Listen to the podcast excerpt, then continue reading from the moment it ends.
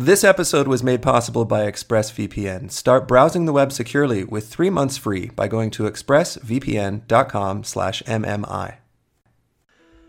On this episode of Meet My Inspiration, I talk with Siv Harstad. Siv is on an epic mission.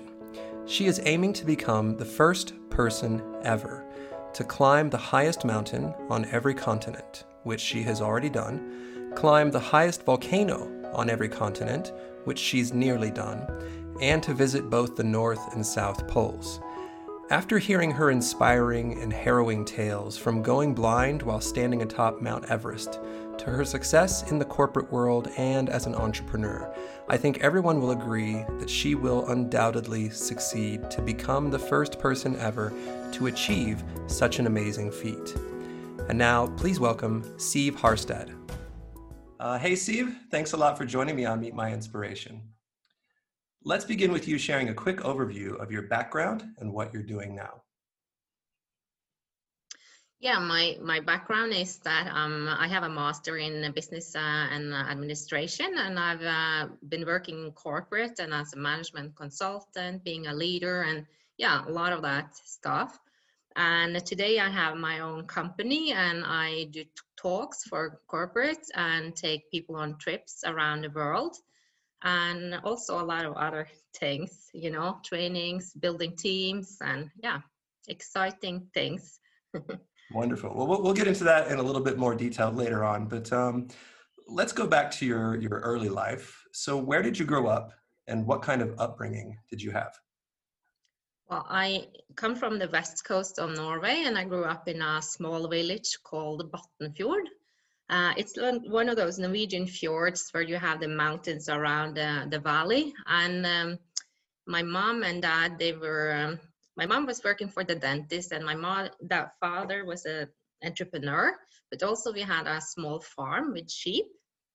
And uh, my grandparents were also entrepreneurs. So I learned really early in life that if you put your efforts in, you can get results and earn money from it, and that anything is possible if you believe you can do things.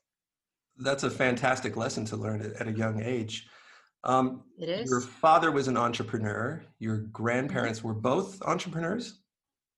I'd say my, my grandmother, she was sewing things for people and she was cooking for big parties, weddings, stuff that's uh, like that, and also working at my grandfather's factory a little bit. So.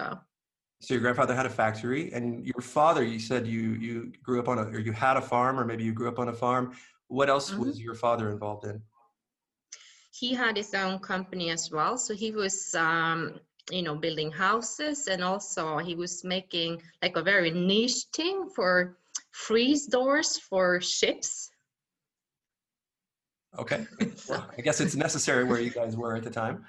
Um, but anyway, you know, if you have big ships and they, for instance, do fishing, they need like freeze doors for the cool rooms and sure. freezers and stuff. So. Sure. Good, good, good. Mm-hmm. Well, so entrepreneurship uh, runs in the family. That's fantastic. Um, yeah. So when you were growing up, who did you look up to? Who was a role model for you? I think as a kid, you know, it was my grandmother because she was doing so many fun things.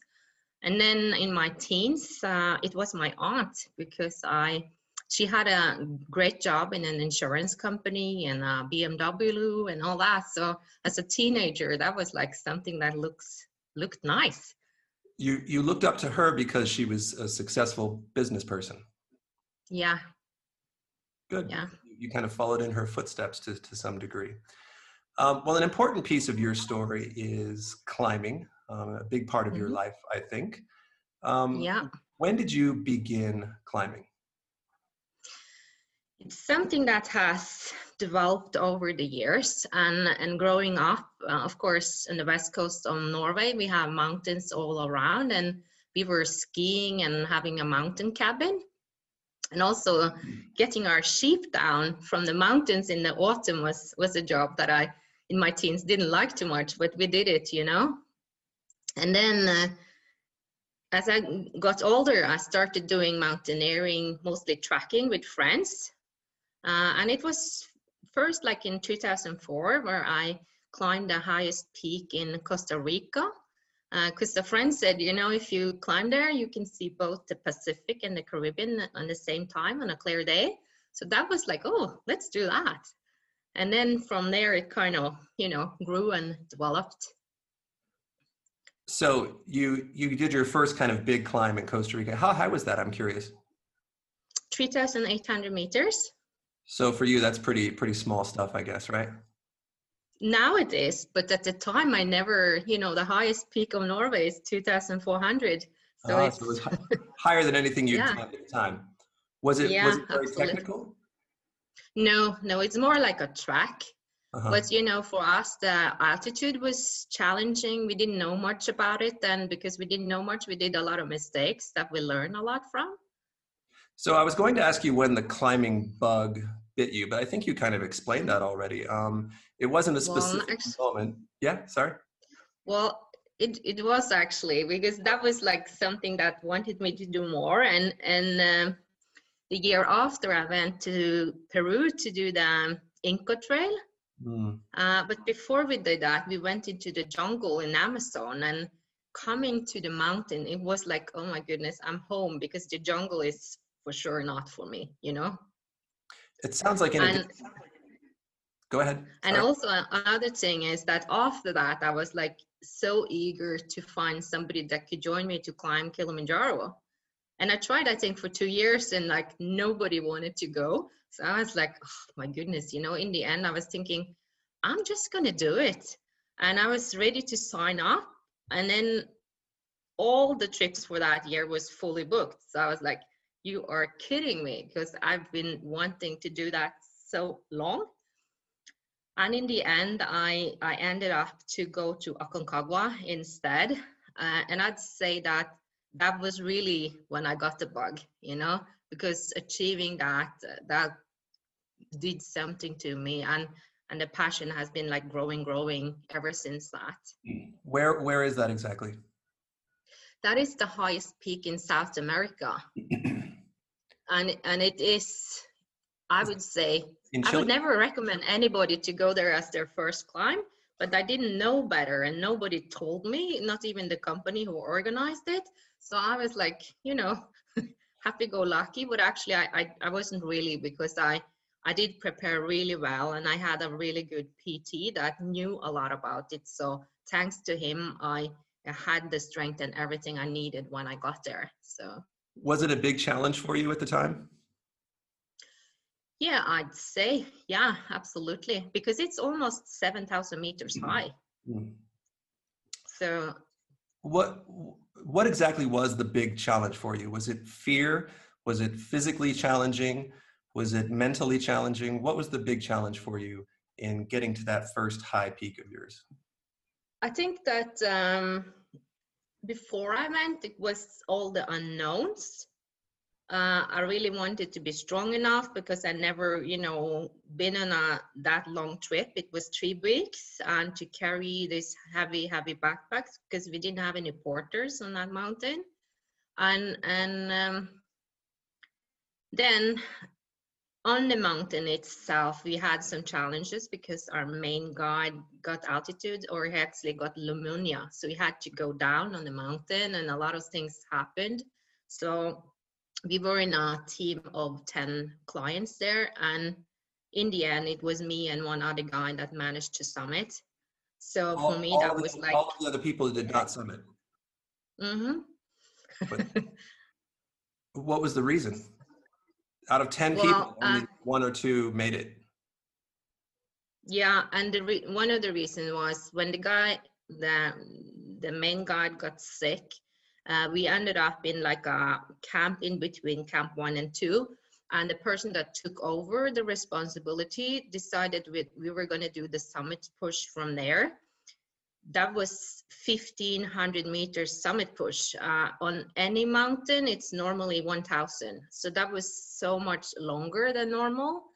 And they did a lot of mistakes. One of them was that they started too late. Uh, they took the wrong road or it's not a road it's like a track mm-hmm. so we ended up taking much longer than normal and people got sick and lost motivation and, and all the things kind of crumbling from our team. Um, not you. So, not me and not one of the other guys. So we were like, I just said to him at one point when there were only the two of us left, and I just said to him, the two of us are going to go to the summit. you don't quit now. and we did it. and that was one of your first real climbs. Um, yeah. Where did you get the confidence to say, we're going to do it? We're going to push. All these other people are sick or tired, but not me. I'm going to keep going. I'm going to do it. And you didn't really have much experience in doing something like that. Where do you think the confidence came that, that you were going to be capable to to get up there and to get get back down safely as well? Well, I, I think that I I just was so extremely motivated to do it. So I think uh, that was a big part of it because you never will reach a summit of a mountain if you kind of would lo- like to do it. You really need to want it because it's not going to be sunshine and flowers. You know, it's going to be tough. So so so uh, I think I really wanted it um, and then I have to say, maybe the last 300 meters, I was so tired, but I I kept thinking, you know, I can go to that next rock and then to the next rock and avoiding thinking it's so far. Yeah, I just kind of break it thought I could do the yeah. Basically how you eat a big elephant. Take a piece at a time. yeah, I wouldn't recommend that. no. I'm, I'm would, we don't do that.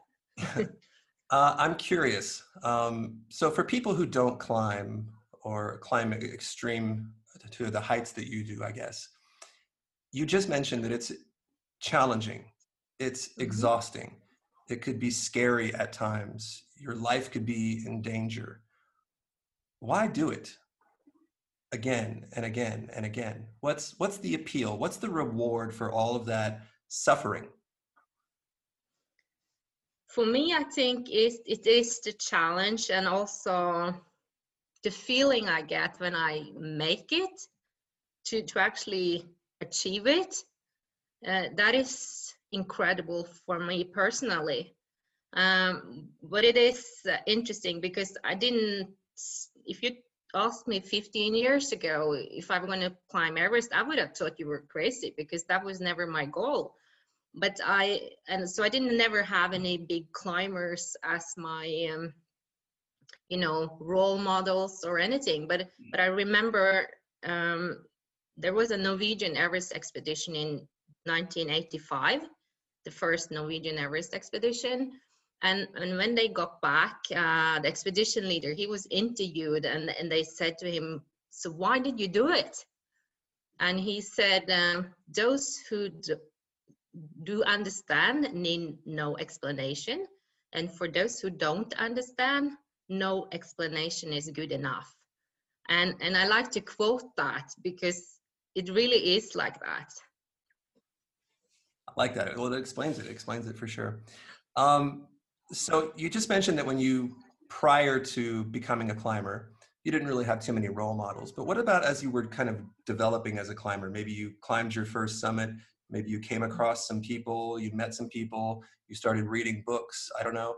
Um, was there somebody in the climbing world that inspired you to do more? Yeah i had actually a friend who who is a guide and um, he inspired me and challenged me to do more and more. So i went climbing with him several times and uh, you know he he all the time said well you should try this next and you should do this and so that's that was a good inspiration and i learned a lot from him and who who was that his name is Håvard. He's from he Norway. A, a, climbing partner, yes? Yeah, or he was the guide who organized a lot of trips and yeah. Oh, sure, sure. Okay. Um, so yeah. you, you mentioned the um, the first big climb that you did. You said it was the tallest um, mountain in South America, and I guess that's one of the seven summits, correct?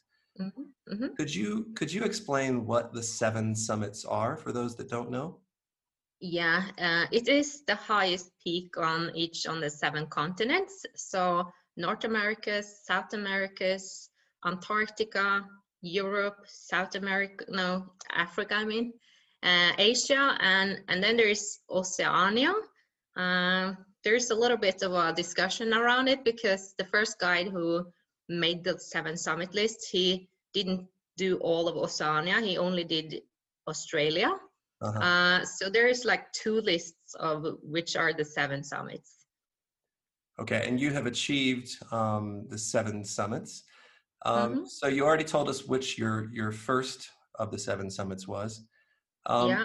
So of those seven, which do you think was the easiest? I'm sure none none of them are easy, but which one was the easiest? I'd say Kilimanjaro. Kilimanjaro.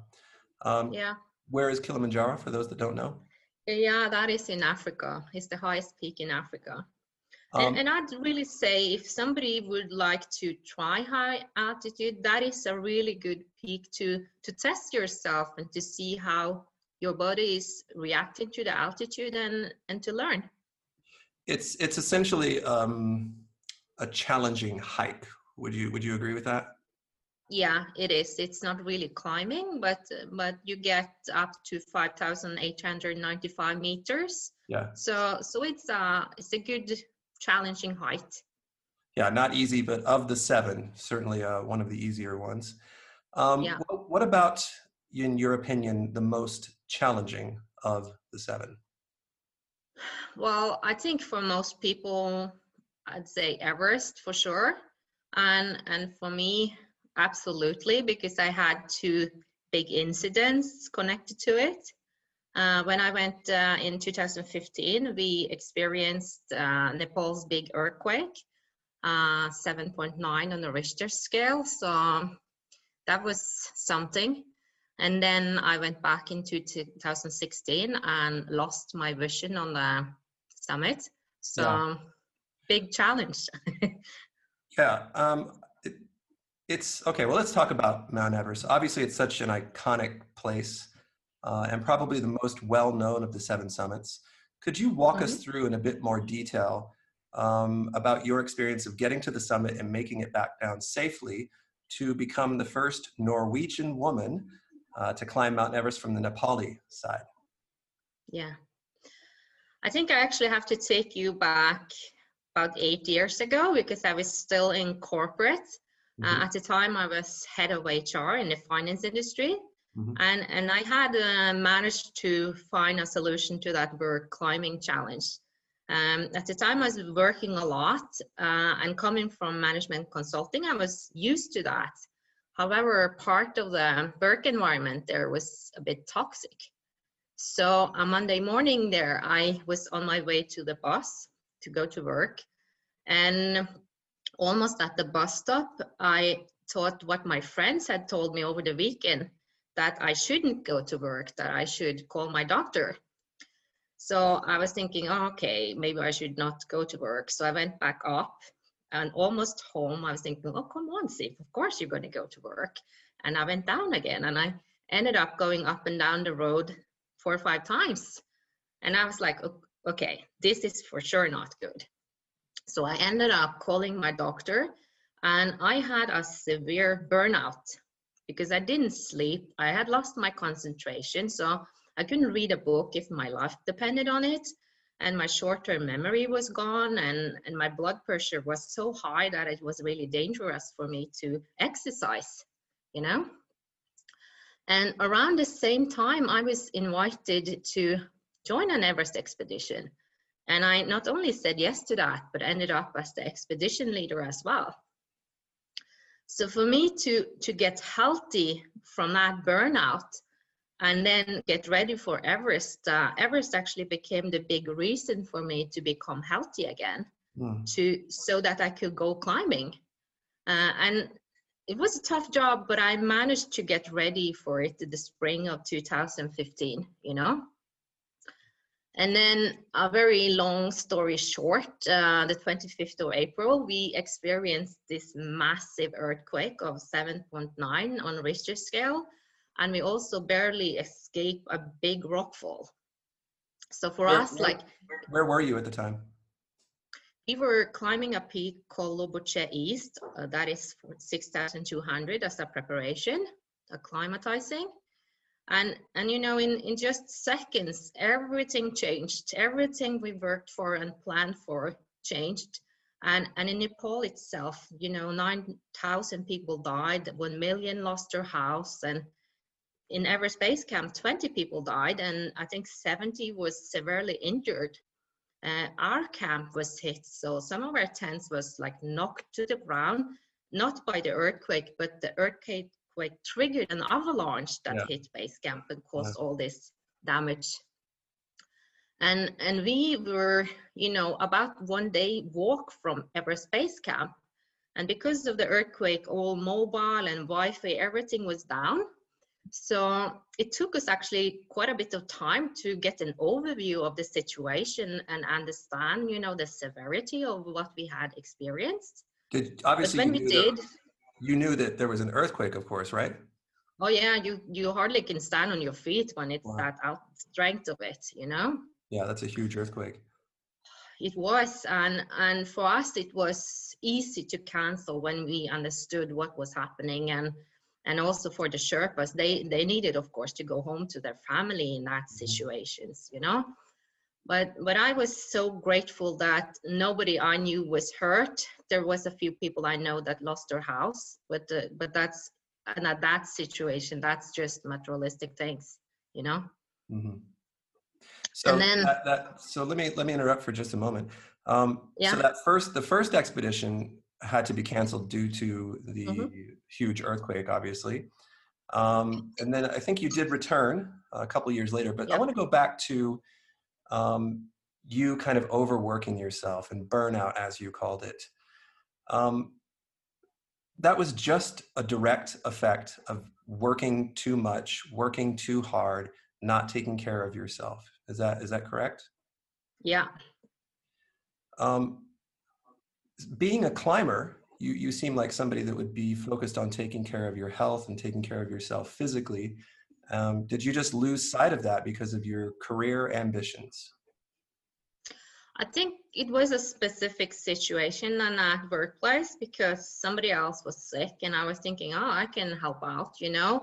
Um, and and I, I, it came to a point where my mind and my body didn't agree on things because mm. I, in my mind, I, I was thinking you know i can do a little bit more and a little bit more you know how it goes sometimes and and i my body have given me a lot of signals but i had ignored them so a part of that journey of getting sick was coming back to a place where i actually do listen to my body and take all the signals it give me because mm. it does give us signals but when we ignore them like i did uh, you will at the end get a message you cannot miss you know mm-hmm.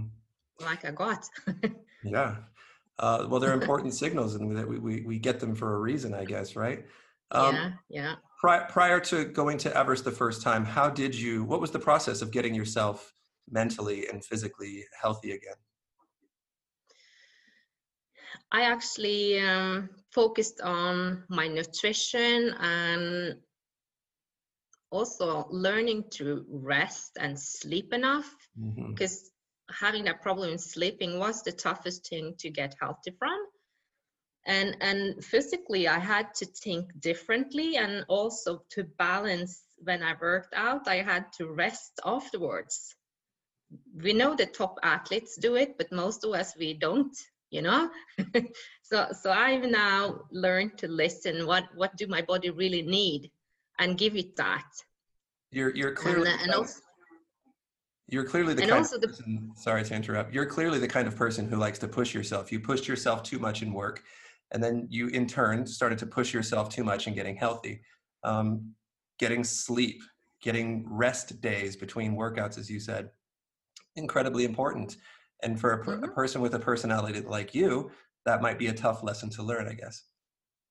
Well, uh, I think the one of the toughest things was because my family and everything i haven't been used at laying around on my sofa you know because we we don't do that so to learn you know when i i was sick to just do nothing that was tough that was a mental challenge for me mm. But today i really enjoy that, like being here and now to do meditate and all these things, you know.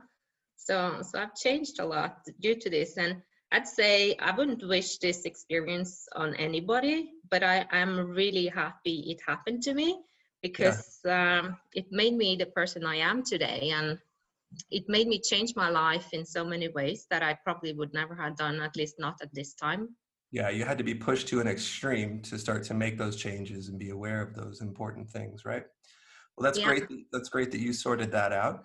Uh, let's get back to your um, Everest summit. Um, so you mm-hmm. returned to Everest. So the first um, expedition was canceled due to the earthquake.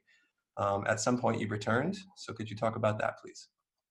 Yeah, because when we decided to cancel, I immediately actually decided to come back the next year. I didn't tell my team that because it was certainly not the time and the place to discuss it. Uh, and and it was a big challenge, you know, because experienced the earthquake, I, I also wanted to help the people in Nepal. So I, I, I did a lot of work to raise some funds and send them money because I found out that was the best way that I could support. Uh, and then to also fund the whole expedition again. But I did it and and i organized everything myself with a local company doing the logistics. So i, would, I wasn't part of a big team. And and i also decided i was going to do both everest and lhotse because they are basically neighbor mountains. And up until 7800 it's the same climb. Mm.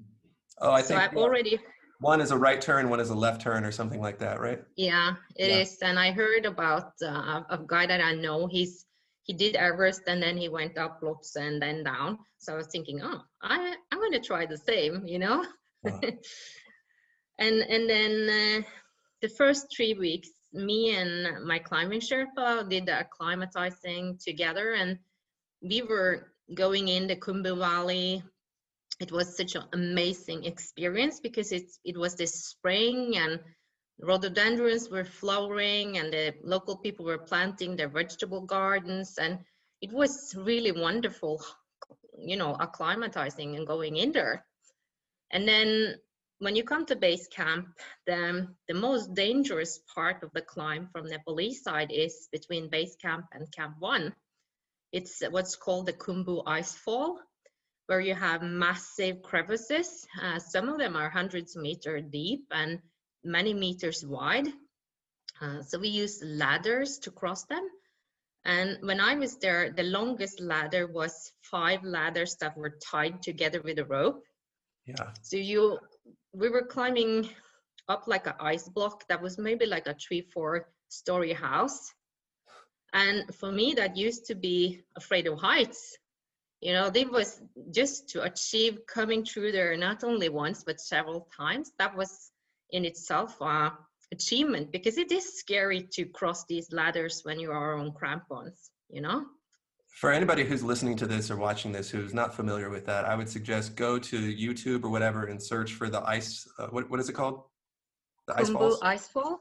The ice falls yeah. I've seen it yeah, it everest looks, uh, it looks utterly terrifying. That looks scarier than any other aspect of, of, mountain climbing to me because it's constantly shifting and moving, and there's just massive gaps in the ice. And like you said, you're using these rickety ladders to go across, and then you have what, crampons on your feet as well. I think.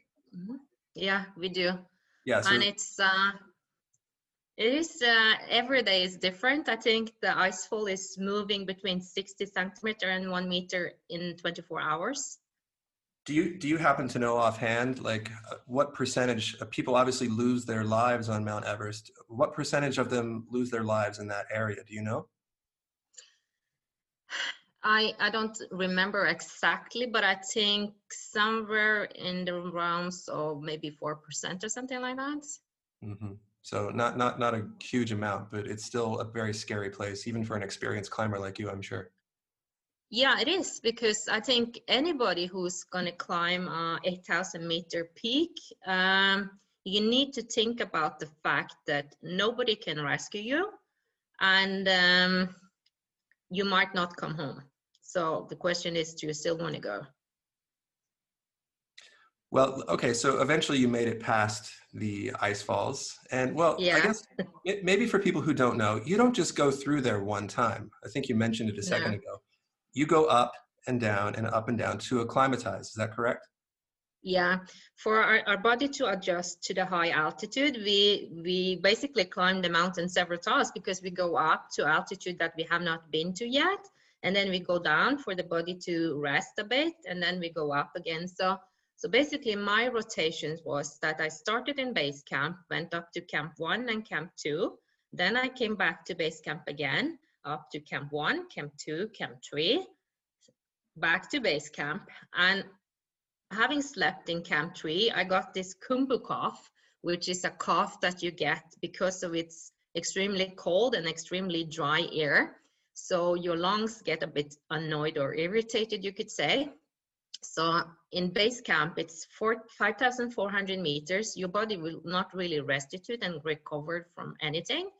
So I hiked four, 40 kilometers down the valley down to altitude of 4,300 meters to just let my body, you know, rest a bit, and then back up to base camp again. How long did you have to And rest? I think I took two, three nights there. Oh, not long. So then coming back to base camp, I wanted to have a rest day, but you know, then the weather forecast was good. So ready or not, here we go, summit push.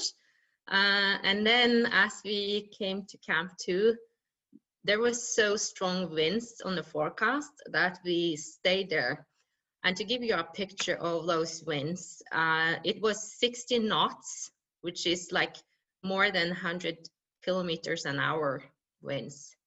Strong you winds. you yeah, cannot be on the summit on a day like that because it can basically blow you off.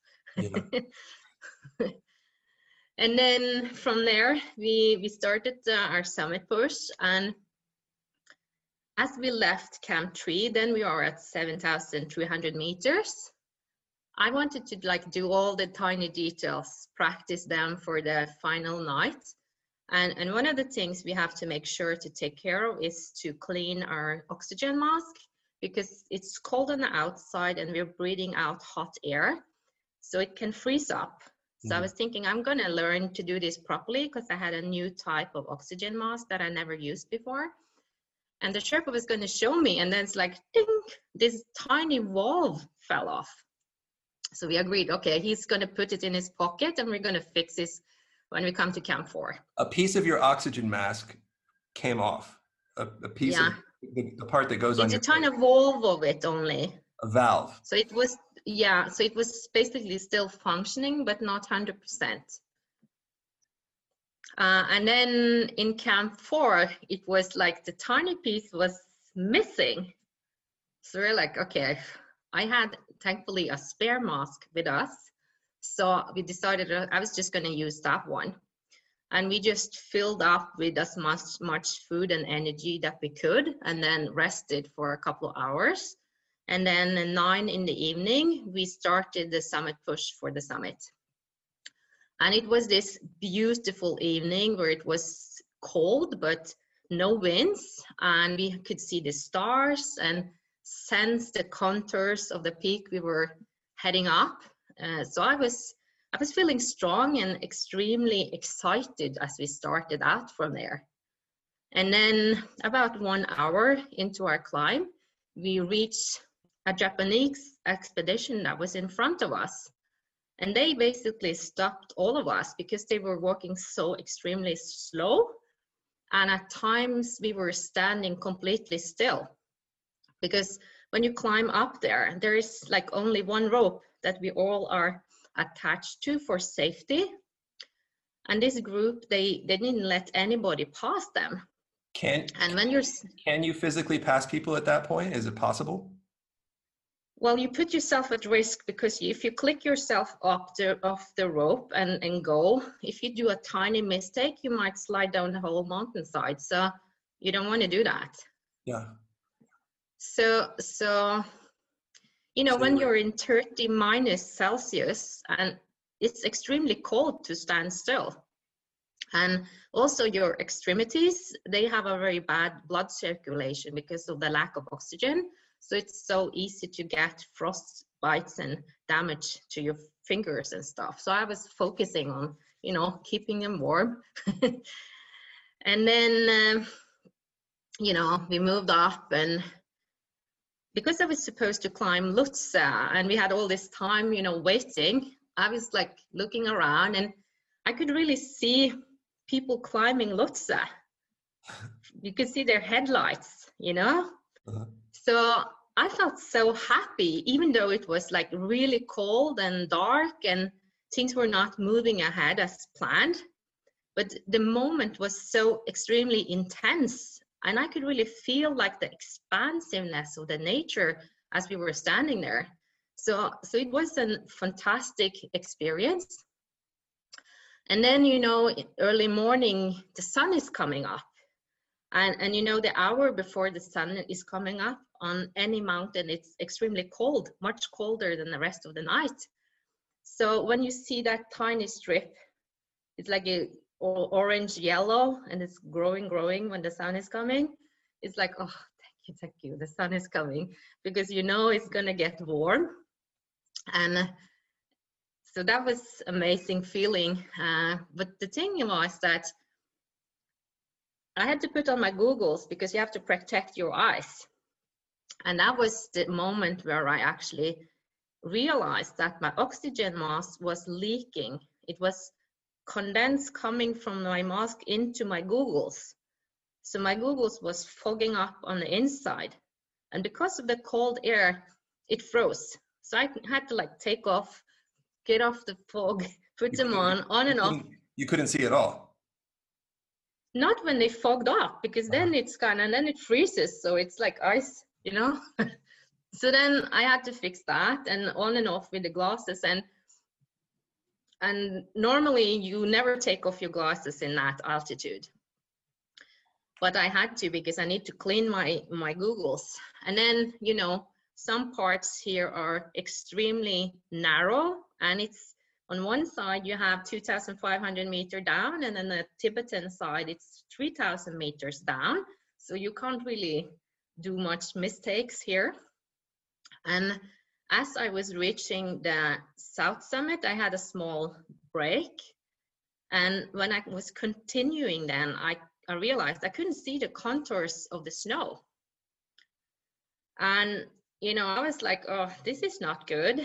But I still felt really strong and felt like the summit was in reach. So I didn't really think too mm-hmm. much about it. You, you know? said you were you said you were at the South Summit, so there's a South Summit and the, the, the actual summit, I suppose, correct? Yeah, it's about 100 meters higher. Uh-huh. So, but it's at that halt, altitude, it really takes you quite a long time to, to yeah. do the final 100 meters. Uh, but as I came to the summit, you know, it it was this fantastic view because it was a blue sky, it was sunshine, and you can see that all the peaks both in the Tibetan side and the Nepalese side, the other high peaks, etc. So it was a beautiful moment and we could take our pictures. But as I was sitting there, my, my vision was really getting worse and worse. Well, can I, can I, inter- I can I interrupt you for just yeah. a second? Let's go back to that beautiful moment before we get to the difficult stuff. Uh, you achieved it. You, you set foot on the top of Mount Everest, which not many people in the history of the world have done that. Um, what was that like for you as a climber, as somebody who had, you know, you're an ambitious person and you put your mind to it and you planned this and you you funded the expedition. Finally, you're up there after all these challenges. What was that moment like for you? Was it was it just so exhilarating for you? I mean, do you remember what it was like up there? It it was this. In, it, I had this incredibly great feeling and it, it was but the, the moment was definitely muted by the fact that i didn't see well yeah i think that if my vision would have been perfect it would have been incredible it, for somebody for somebody who climbs high mountains um, and you often reach these different summits is everest different? Is it a different thing when you get up there? Or is it just you know a, a similar feeling to reaching other summits? It's like you feel like you're on cloud nine if i could say that. Yeah. you know you can almost higher- you almost feel like you can fly home you know so, so it's it's a little bit like that. That's beautiful. almost like when you're in love you know you're like ooh. Yeah yeah. Well okay well let's let's let's continue the story. So when you were actually at the summit is that the first time that you noticed so- something off about your vision? No, at the South Summit, I, I Alright. realized I couldn't see the contours, but the 20 minutes we were sitting on the summits before we started our mm-hmm. return, it became extremely worse. So when I was, you know, getting ready to go, I was like, oh my goodness, I, I can't really see well. was it was it Uh, and blurry or how, how would you describe it you know, when you get suntan lotion in your eyes, it's very it's, specific yeah, but I mean, it's uh, it's a lit- little bit blurry and it can get a little bit white, cloudy, kind Yeah. of like that. uh-huh. And I had actually planned to call home from the summit, but um, you don't call home and say, "Hi, mom, I'm on a summit of Everest, but I don't see much," you know. so, so I canceled that phone call. but when we were starting to climb there, I I um, said to my climbing Sherpa, "Hey, I don't see much," and he's like, "See, don't worry, we're gonna get you down."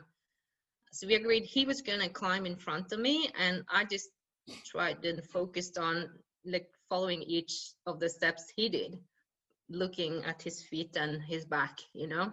So I had like focus on that. But already down at the south summit, I was totally blind. I couldn't see anything. Everything was white.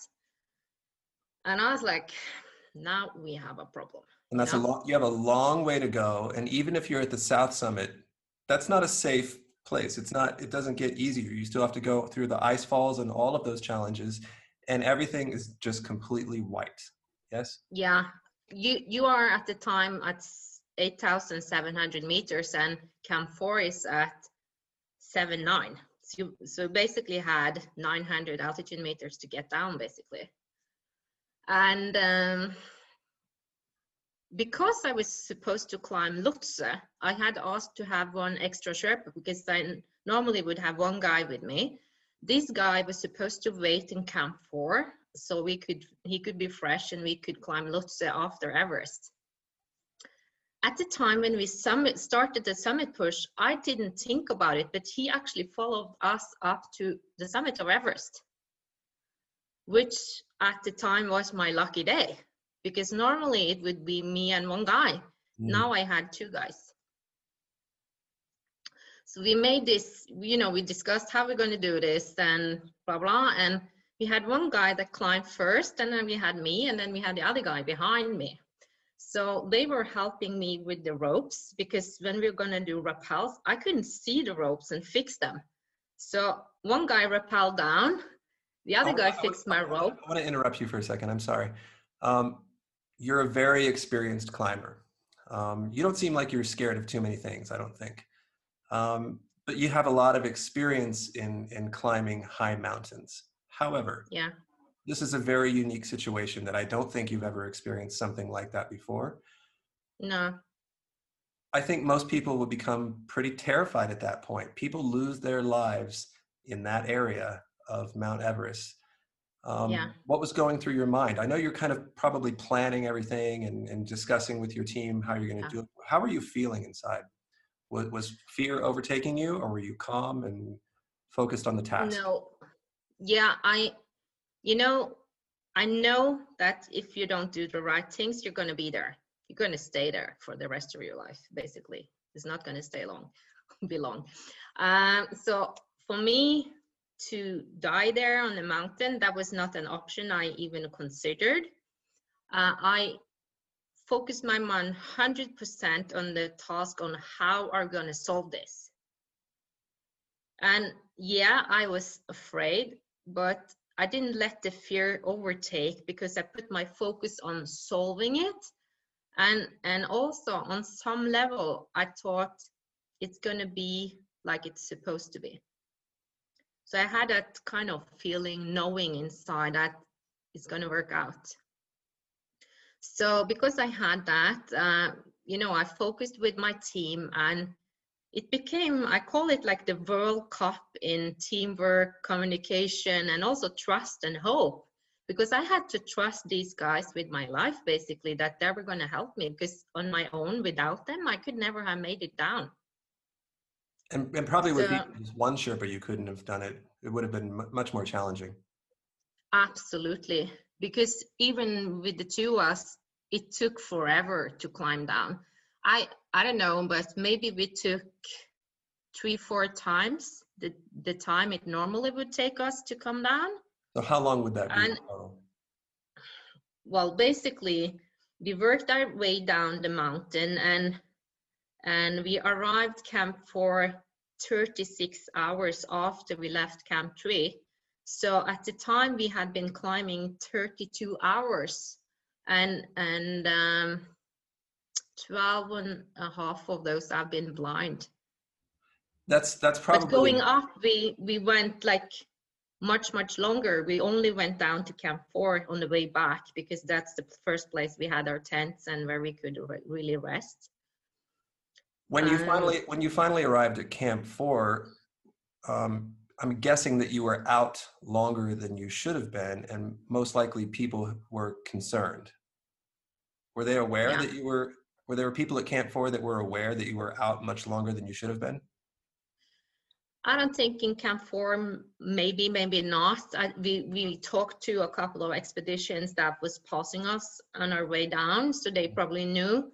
But we had um, walkie-talkie contact with base camp because ah. we had a guy sitting there, and and of course my friends and family knew I went for for the summit push I normally would have called home or sent a message from the summit, but due to the circumstances, I never did. Mm-hmm. And then when I arrived in Camp 4, I couldn't see the phone, I couldn't call. So I asked my Sherpa, you know, can you get out the satellite phone? Can we?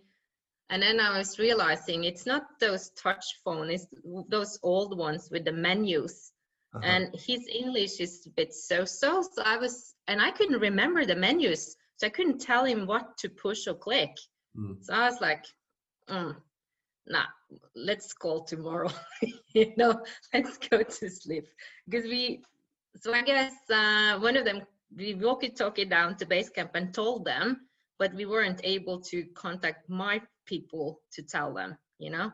So I, afterwards i learned that a lot of people was worried why they didn't hear anything if i did summit or what was going on and all that you know? Hmm. well when you got back to camp four did your did your condition improve? Did your eyes improve? Yeah actually after 24 hours or 24 hours after after i lost my vision i got it back. And and at the time on the mountain as and as we were going down i thought it was snow blindness because i had taken my glasses off all the time.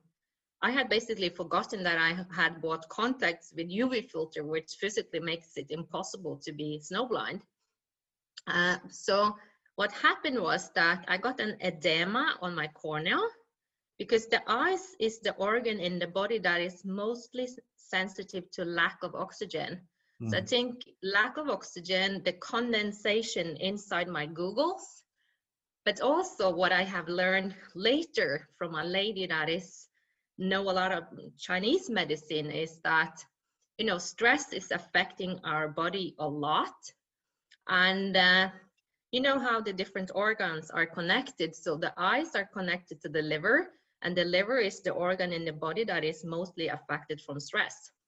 So basically, that I had overworked myself a couple of years earlier probably made me more open to having this problem on the mountain at the time. So it's kind of crazy when you think about it, but uh, it also made sense. Uh, so we stayed one extra day there in Camp 4 to try to make my vision come back as much as possible. And then we I canceled, of course, lots of plans and we climbed all the way to camp to the base camp. So, so two days later, I could like stay in base camp and say, yeah, I made it back safe, you know. then you could finally celebrate. Yeah. Is that a, is that a common occurrence that people lose their vision at high altitude like that? No. Yeah. There is uh, something that's called the Himalayan database. They keep track of everybody that is climbing the 8,000 meters in Nepal, and and I talked to them, and and they didn't have records of anybody having this problem. Really? So. Well, then you might be exactly right. It might be linked to to your stressful lifestyle. And was it painful? Was there any pain, or was no, just... no, no pain. Well, and you're lucky. And it was just uh, like this white fog that got total. and it couldn't have and, happened and at a worse time. it couldn't, and and the thing was that I talked to a doctor that is specialized in altitude medicine, and he said to me, "You've been extremely lucky because um, if this kind of sets, it can become permanent." So I was like, Ooh. "Any any ongoing yeah. issues now today related to?" No. That? No. And and he said to me you know just be careful in the future. It does it probably it's not going to happen again but make sure you not only wear contacts have some glasses that you can you know wear as an alternative. So i've tried i started with like trying okay let me try kilimanjaro. Yeah that was fun. Then i did a 6000 meter. That, that was, was after after everest you went back to kilimanjaro yeah so so now i climbed i don't know four five six thousand meters after and two of them almost seven thousand so i'm confident i'm good again. Any ambitions to return to what's what's the the second route that you didn't take? I forget. To lhotse sorry? To lhotse the neighbor mountain? Yeah any ambitions to return there? I i could probably do that or probably will do that I wish you well. I hope your eyes. I hope your eyes hold up that time. Um, Thank you. Okay. Uh, that's a fascinating story. Thanks so much for sharing that. Um, did you find it difficult over the years to balance your passion for climbing with your busy career? When I was in corporate, it was always a challenge because um, you know they don't want to give you four to six, seven, eight weeks off. Uh-huh. Uh, so it was always like yeah this is the last time or something like that you know? But uh, i managed up until that that last job there to to make it happen because i think if you plan things and work together there's always solutions to be made. And then um, after i left that job i actually started for myself so now yeah. i'm the boss. You don't have to ask for permission if you want to go somewhere uh, well, I yeah. want to talk to you. I want to talk to you actually about what you're doing now. So, as you mentioned, you worked in various roles around the world with Fortune 500 companies. Um, you are now the founder and CEO at AIM Lofty, a fitting title. Um, what is AIM Lofty, and what are your goals with your company? Well, it's it's the company I started, and I think my mission is to inspire you to be the best version of yourself and and i want to help people to stop playing small and and to start going for their dreams. Because i myself i love challenges and and reaching tough goals but also to help other people reach their goals. And and i'd say my message is that anything is possible if you believe you can. And and you are so much stronger than you think you are. And you can actually be do and have much more than you believe is possible.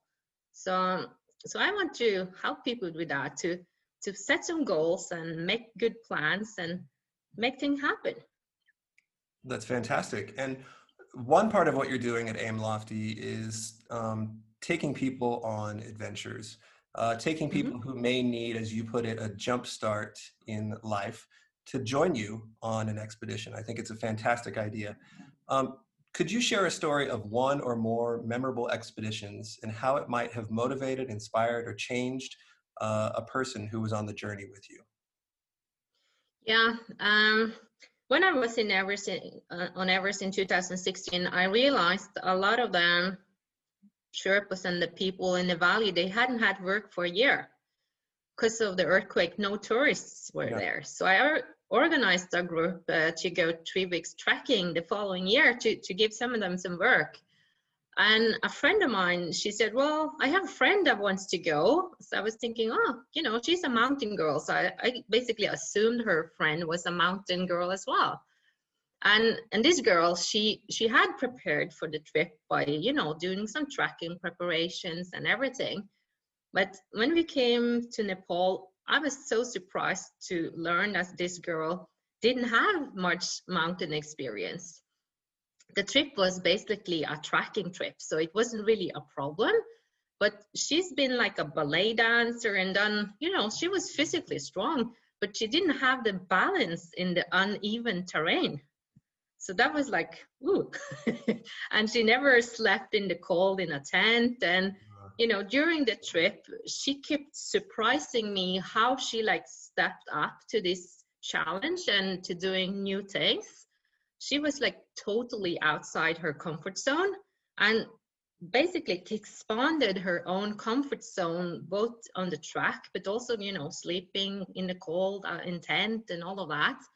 And, and what i found so inspiring is that she enjoyed it so much she, she asked me see can you organize a trip because i want to take my two girls who are in the 20s for a trip with you so we're going to do that next year so that is really inspiring for me, you know? It changed her and she wants to pass that along as well. That's fantastic.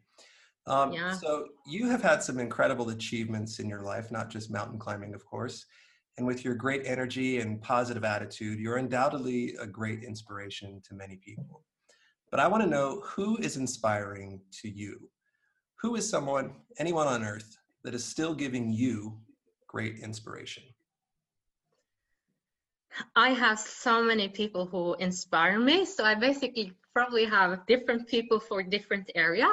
Uh, I have an Icelandic lady called Alpha that uh, inspiring me to take care of my body with uh, juicing, detoxing a couple of times each year.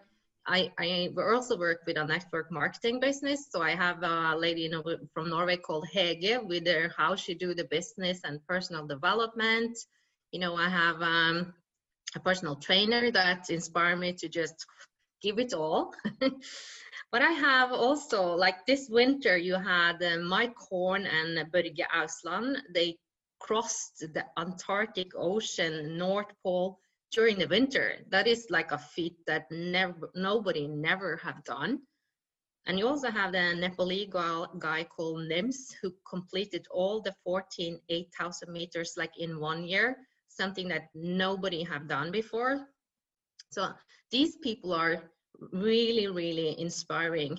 But I also have to say, like, everybody that is wanting to do a change and really step up to do something, if I can help somebody do something they really want, that is so inspiring, you know?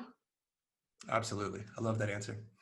Um, let's see. Finally, I'd like to know what's next for you? Obviously, we're talking during the, the COVID 19 pandemic, so things are a bit weird. Travel is a bit difficult at the moment, if not impossible for some people.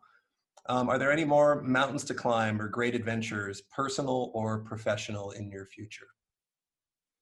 There's so many things. you know that I am planning to do North Pole and South Pole, which is called the Grand Slam to do Explorer, Explorers Grand Slam to do seven summits and the pole. And only 69 people have done so yet. So that yeah. is inspiring.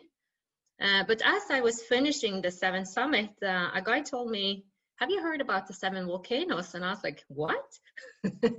and first I thought it was lame. And then I was like, it kind of, the seed was growing, you know? So right now I've done five out of those seven volcanoes as well, which is the highest volcano on each continent. And today it's only 25 people who've done that, or it's less than that actually. Uh, what's, 14. What's, what's the major difference between climbing a volcano and climbing a high mountain? What do you think? It's not really that different. So it's more like it's another challenge, and, and a couple of them are difficult to access. Mm-hmm. Like for instance, uh, the one volcano that is the highest in Antarctica is probably the the mountain volcano in the world that is most hard to access. Absolutely, yeah. It's it's it's only it's less than people 50 people in the world who, who's been there uh, at all. And and it's totally i think 14 people that have done seven summits that's also done the seven volcano. So it's tiny group. So so i i've decided i want to be the first person in the world to complete seven summits seven volcanoes and the two poles.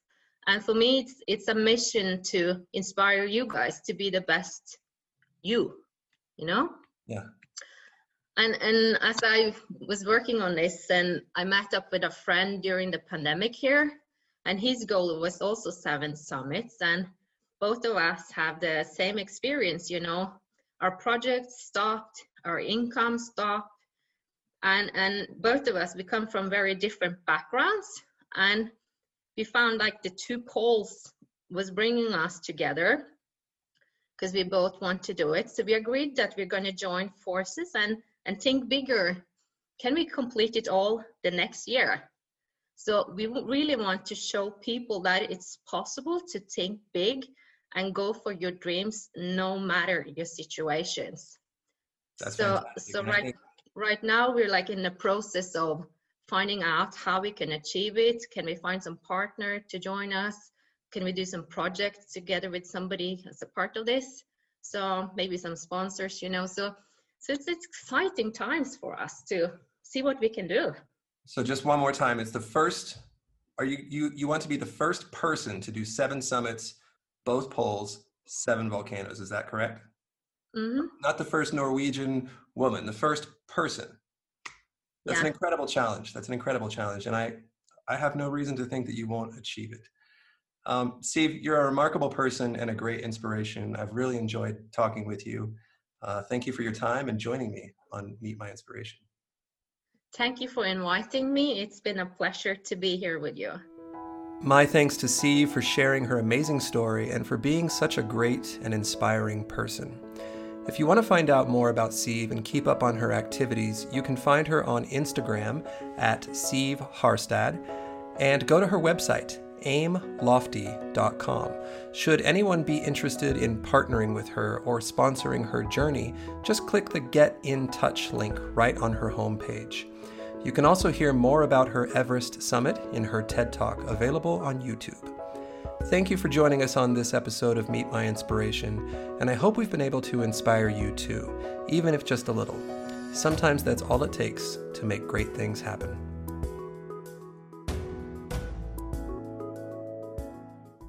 Using the internet without ExpressVPN is like broadcasting to the world everything you do online. Here's how to protect yourself and get three months for free. Did you know that your internet service provider knows every single website you visit? And what's worse is they can sell this information to ad companies and tech giants who will use your data to target you. ExpressVPN creates a secure encrypted tunnel between your device and the internet so that your online activity can't be seen by anyone. ExpressVPN works on all devices, phones, laptops, even routers, so that everyone who shares your Wi Fi is protected too. And the best part is using ExpressVPN is super easy. Just fire up the app, click one button, and you're protected. ExpressVPN is the world's number one rated VPN by TechRadar, Wired, The Verge, and countless others. So if you believe your online activity is your business, secure yourself by visiting expressvpn.com/mmi, and you can get an extra three months for free. That's expressvpn.com/mmi.